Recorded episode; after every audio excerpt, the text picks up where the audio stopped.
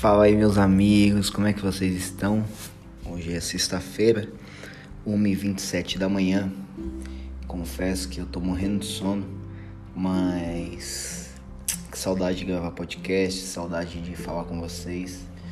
O mais legal que, que me animou muito com essa história do podcast, eu tô muito tempo sem postar nada, mas Toda vez que eu encontrava as pessoas em algum lugar, numa administração, ou sei lá, em qualquer lugar, as pessoas falavam mais meu podcast do que de outra coisa, eu tocando assim. Eu achei muito massa porque é, parecia que as pessoas se sentiam parte um pouco da minha vida e eu conseguia de alguma forma impactar a vida dessas pessoas é, conversando através de uma simplicidade, falando coisas que não são ditas nas nossas redes sociais, tudo mais podcast ele é um pouco mais pessoal, um pouco mais minha rotina, um pouco mais minha vida, enfim. E de verdade, tô gravando esse podcast, eu não criei nenhum tópico, nenhum assunto. Vai ser o podcast da, da volta dos podcasts, né? E tem tanta coisa acontecendo, bicho, tanta coisa. Hoje é sexta, amanhã é sábado, lógico, né? E eu toco na Arena Corinthians, numa live que vai estar tá uma galera lá, vai estar tá o Fernandinho, a Aline Barros, o Isaías, o Guedes. Eu vou tocar com o Alê. É... Eu sou do Morada e todo mundo sabe, mas eu toquei um tempo no Alê e a gente é muito amigo até hoje. Então toda vez que que ele me chama para tocar nesses últimos clipes que, que rolou dele. Eu tava participando, vou tocar amanhã com ele, enfim. É, mas como tá muito doido esses dias aí de pandemia, todo mundo em casa e live rolando.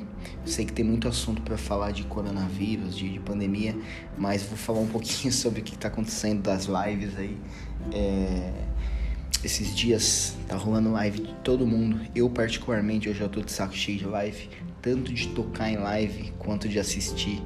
É, a gente começa a valorizar coisas simples como ir num lugar apreciar uma música, é, a arte de uma pessoa tocando, uma pessoa ministrando, como isso faz falta, né? Como faz falta é, encontrar os amigos, ouvir de verdade um som. Live é muito massa, mas nada como estar tá num lugar ser impactado com aquilo que está acontecendo na hora. Tem uma Brasília velha aqui na, na minha rua, olha lá, acabando com o meu podcast. E guitarristas, como é doido tocar em live. Vocês não imaginam como é diferente tocar numa live. A gente fez uma namorada, depois a gente tocou no Som do Reino, depois teve uma live do Morada com o Dave Leonardo, amanhã vai ter uma. Então, assim, a live, ela, ela é bem mais, eu acho bem mais difícil do que tocar ao vivo. Ao vivo, na vibe lá, passa um monte de coisa, um monte de errinho, um monte de coisa. A live, ela não deixa você ter, não errar, né? Porque é, é, o som é muito na cara no streaming. E, e essa é uma das dicas que eu queria dar para vocês também. É, esses dias de live eu comecei a perceber que que se você não se você não acertar a medida ali ou você vai exagerar nos efeitos e teu instrumento, por exemplo, a guitarra vai ficar escondida atrás dos outros dos outros instrumentos, ou você vai deixar muito seco e vai ficar parecendo que se ligou uma placa de, de áudio e, e, e tocou, sabe? É, o som que vai para live ele tem que ser muito bem colocado, com reverb na medida, um delay na medida e eu tenho achado esse equilíbrio e é muito legal para mim. Uma dica para vocês que todo mundo fala, mas é muito importante é, para crescimento de vocês. Toda vez que vocês forem tocar, é, grava isso ou ouve depois a, a, gravação, porque é muito importante você se ouvir e ver como tá soando, como as pessoas estão tendo uma experiência com o teu som. E a live é bom por isso. Toda vez que eu toco, no dia seguinte eu vou lá sento em frente ao YouTube e vou ver música por música, o que, que rolou, o que, que não rolou. Fico impressionado com coisa boa. Tem algumas coisas que eu falo, nossa, coisa feia que eu fiz aqui. Acontece e, e é uma experiência muito boa. Então, assim, é, é, a dica é: o streaming ele é muito na cara, né? Não tem como esconder. Então, é, é, uma coisa boa e uma coisa ruim. Se você tocar mal, todo mundo vai perceber. Se você tocar bem, todo mundo vai perceber também. Mas é muito legal a gente analisar o nosso som, como tá ficando. Como eu fiz um monte de mudança, é, eu postei uma foto no Insta para quem me segue, que era o meu. Não, uma foto não, desculpa. Eu postei um vídeo no YouTube, Pedalboard 2020. Vocês que me seguem, vocês viram, com certeza. E é muito legal isso. Eu montei um pedalboard que aparentemente era o pedalboard dos sonhos, o mais moderno. Eu lembro que eu tava com o Prism. Eu mudei todo o meu board, né? Não só meu board, minhas guitarras. Tô vindo com um som totalmente diferente e eu tô muito feliz. Mas é, tinha o volante, tinha o Prism, tinha. O que mais que tinha? Ah, tinha alguns pedais novos lá e eu gravei um vídeo pro YouTube e ficou massa o vídeo. Mas, gente, olha só. Eu tava um tempo sem tocar eu montei esse board e fui direto pro carnaval. E aí a gente tocou em algumas conferências e de verdade foi o pior carnaval da minha vida falando musicalmente. É, você pode estar com o melhor board, só que se você não tiver acostumado, se você não tiver é, familiarizado com aquilo, é, gente, o pedalboard, os seus pedais, eles não podem tomar o, o tomar a tua atenção. Ele tem que ser igual um carro, você tem que trocar de marcha normal. É, você tem que se preocupar com o caminho, não, não com o carro, entendeu?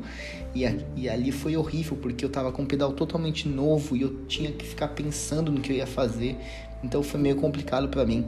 Eu tinha que pensar em mil coisas. Eu é, tecnicamente estava meio ruim porque eu tava um bom tempo sem tocar aconteceu um monte de coisa. Meu filho nasceu, depois meu filho ficou internado e eu não queria nem saber de tocar. E eu fui pro carnaval depois de toda essa aventura que passou.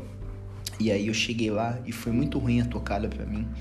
Eu não tenho vergonha nenhuma de admitir isso, porque existem dias bons, dias ruins. Mas além de estar um tempo sem tocar, eu fui com um equipamento totalmente novo.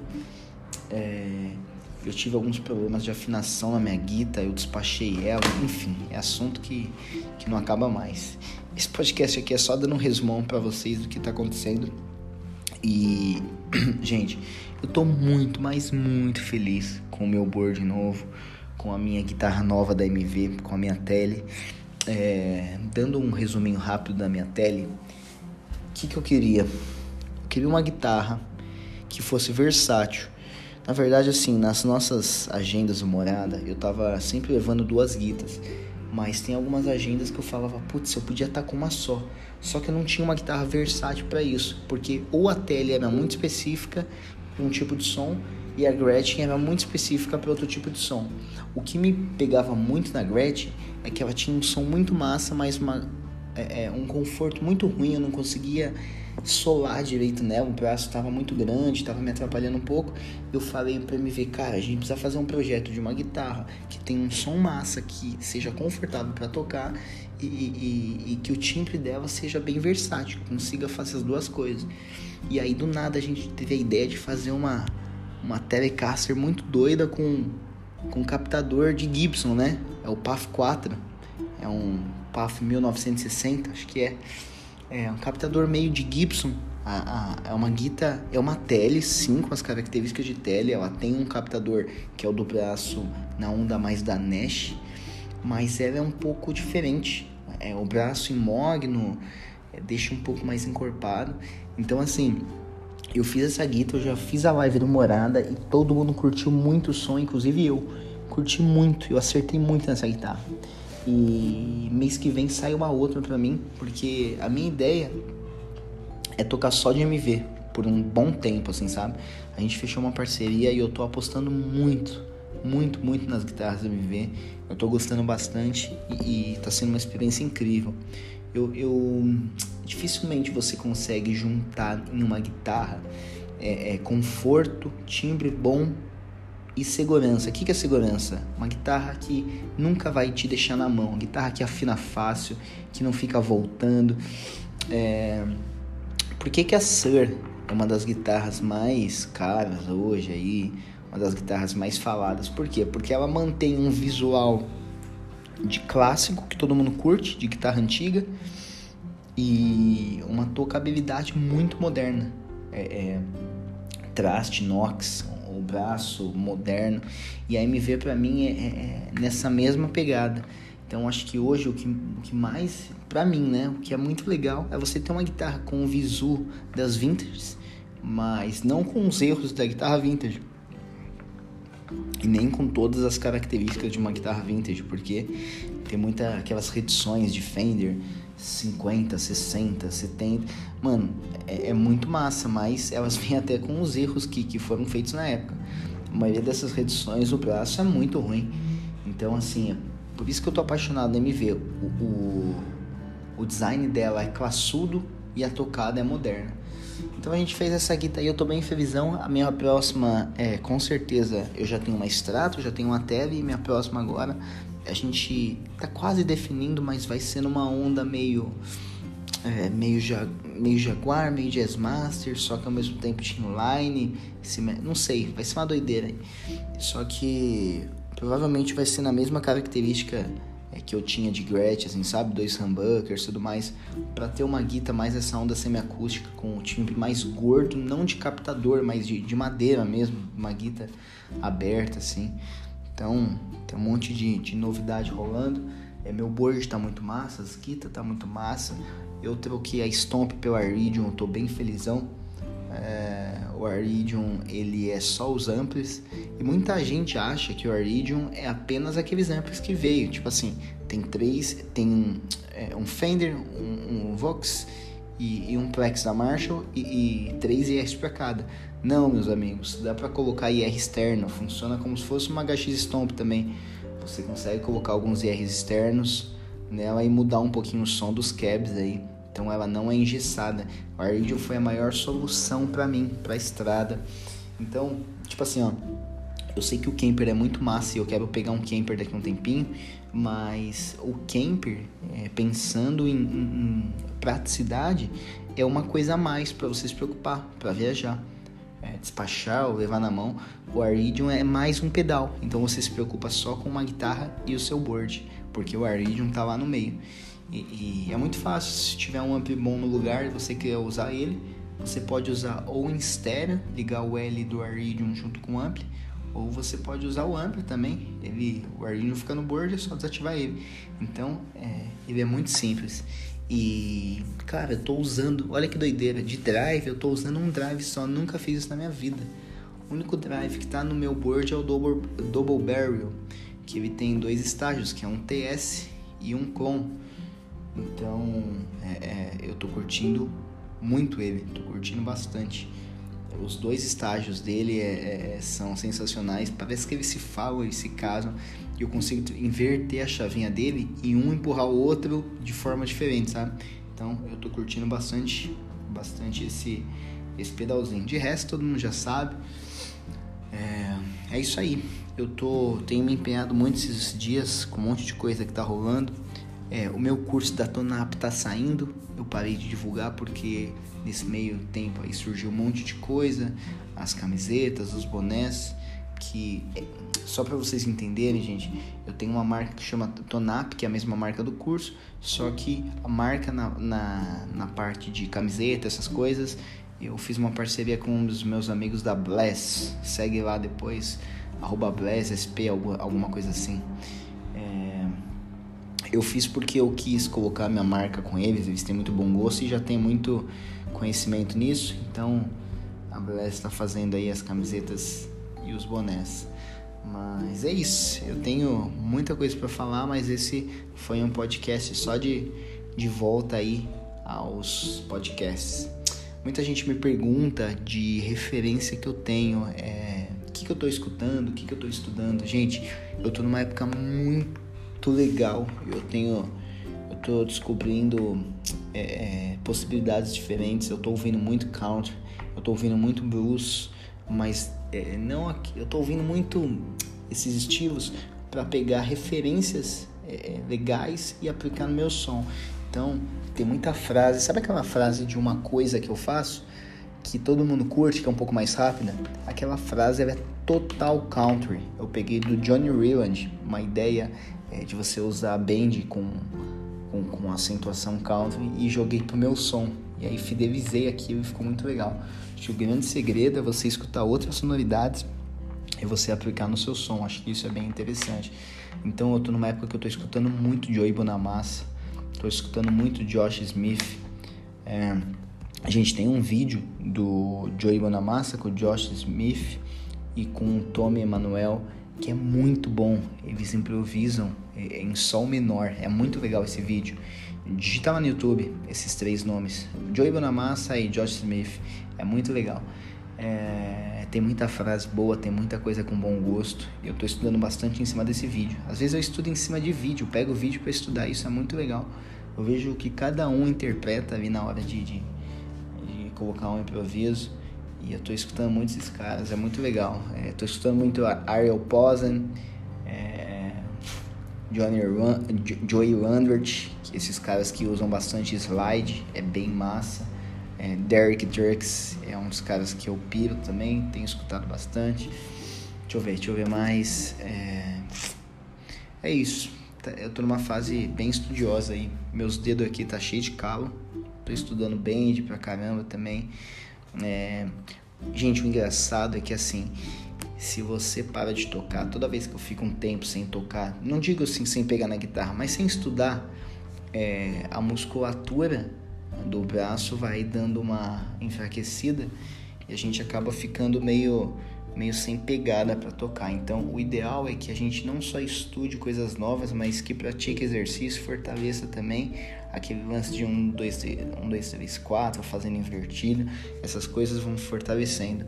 Lembrando que um guitarrista não é muito diferente de um atleta, sei lá, que precisa, um jogador de futebol, que precisa treinar o músculo para a bola chegar onde ele quer. A gente precisa treinar nosso músculo também né, é, para ter pegada tocando.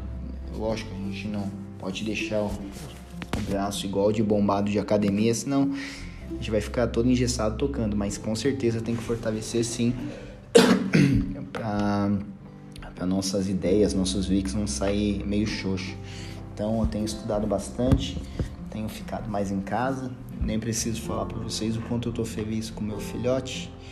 É, tenho dedicado muito tempo a ele e toda vez que a gente está junto eu estou ouvindo alguma coisa de guitarra. Esse menino com certeza vai vai crescer ouvindo muita guitarra e vai dele é, escolher se ele quer ser um guitarrista, se ele quer ser um médico, se ele quer ser o que ele quiser. Eu vou apoiar ele em tudo. Estou apaixonado pela ideia de ser pai é, como é divino isso, como eu vejo Jesus nisso. É, o relacionamento de um pai e de um filho tem tudo a ver com a tem tudo a ver com ele, né? O amor que, que o pai sente pelo filho, isso é isso é incrível e, e, e como deu corpo à minha vida. Às vezes as pessoas acham que ah, você é o Deléo e você toca, você é o cara mais feliz do mundo, não sei o que. Tem dias bem difíceis, tem dias que a gente dá uma desanimada, mas como como você tá firme em Deus e ter uma família abençoada te faz bem, sabe? Então, nos dias que dá uma desanimada aqui com esse negócio do corona, com as notícias ruins, é, gente, eu também vejo jornal, às vezes eu também fico chateado, mas a nossa fé ela tem que estar tá firmada em, em, Jesus. É muito fácil falar que a gente confia, né? Coisa que a gente sabe mais falar para os outros é confia, confia, mas quando o dia mal chega pra gente, a gente precisa é, aplicar isso na nossa vida. E confiança tem a ver com fé, porque a gente não vê, só que a gente tem uma convicção. Então, que nesses dias aí eu ou você a gente possa se firmar nessa convicção. Então, o segredo para meus dias serem melhores é Jesus, família e guitarra. Guitarra porque é onde eu eu, eu estudo, eu cresço, eu, é uma coisa que eu gosto. E claro, às vezes, depois de ter estudado muito, é, é jogar um countryzinho aqui com meus amigos, um CSzinho. E é isso. É, eu vou gravar mais podcast, tô falando baixo para não acordar meu filhote, tô no meu estúdiozinho aqui. E Tô com saudade de vocês aí, do feedback. Depois que quem chegou até o final aqui desse podcast me manda uma mensagem lá no inbox que eu vou dar uma olhada. Gente, eu queria muito, eu queria de verdade é, responder todo mundo que me manda mensagem, mas eu fico muito feliz por isso. Hoje são muitas mensagens, muitas mensagens. E, e, às vezes eu recebo umas mensagens tipo assim, ó, cara, é, vê isso pra mim, eu não consigo, sabe, responder todo mundo. Aí depois vem embaixo, pô, valeu pela, pela atenção. Às vezes eu dou risada, porque eu penso, a galera acha que, tipo, eu tenho um tempo que eu fico só respondendo mensagem, eu não tenho esse tempo. Na verdade, com meu filho agora, eu mal tenho tempo para as minhas coisas, né? Então, se eu, se eu pegar e ficar respondendo mensagem de cada um que me envia e que pede uma atenção, eu, eu perco minha família e respondo mensagem. Então, a gente tem que priorizar o que está ao nosso alcance aqui e o que a gente precisa priorizar. Mas é isso, gente. Não teve um assunto, foi só uma volta do podcast aí. Tô contando para vocês o que, que anda rolando. Acho que engordei uns 2, 3 quilos essa quarentena aí que tá. Comer é bom demais. Já, já zerei uns dois potes de Nutella aqui. E café e Nutella o dia todo. Mas é, é isso. Tamo junto. Eu acho que eu vou postar isso, esse podcast, ou amanhã sábado, ou domingo, ou segunda. E vocês são demais. Beijo no coração e Deus abençoe, meus amigos.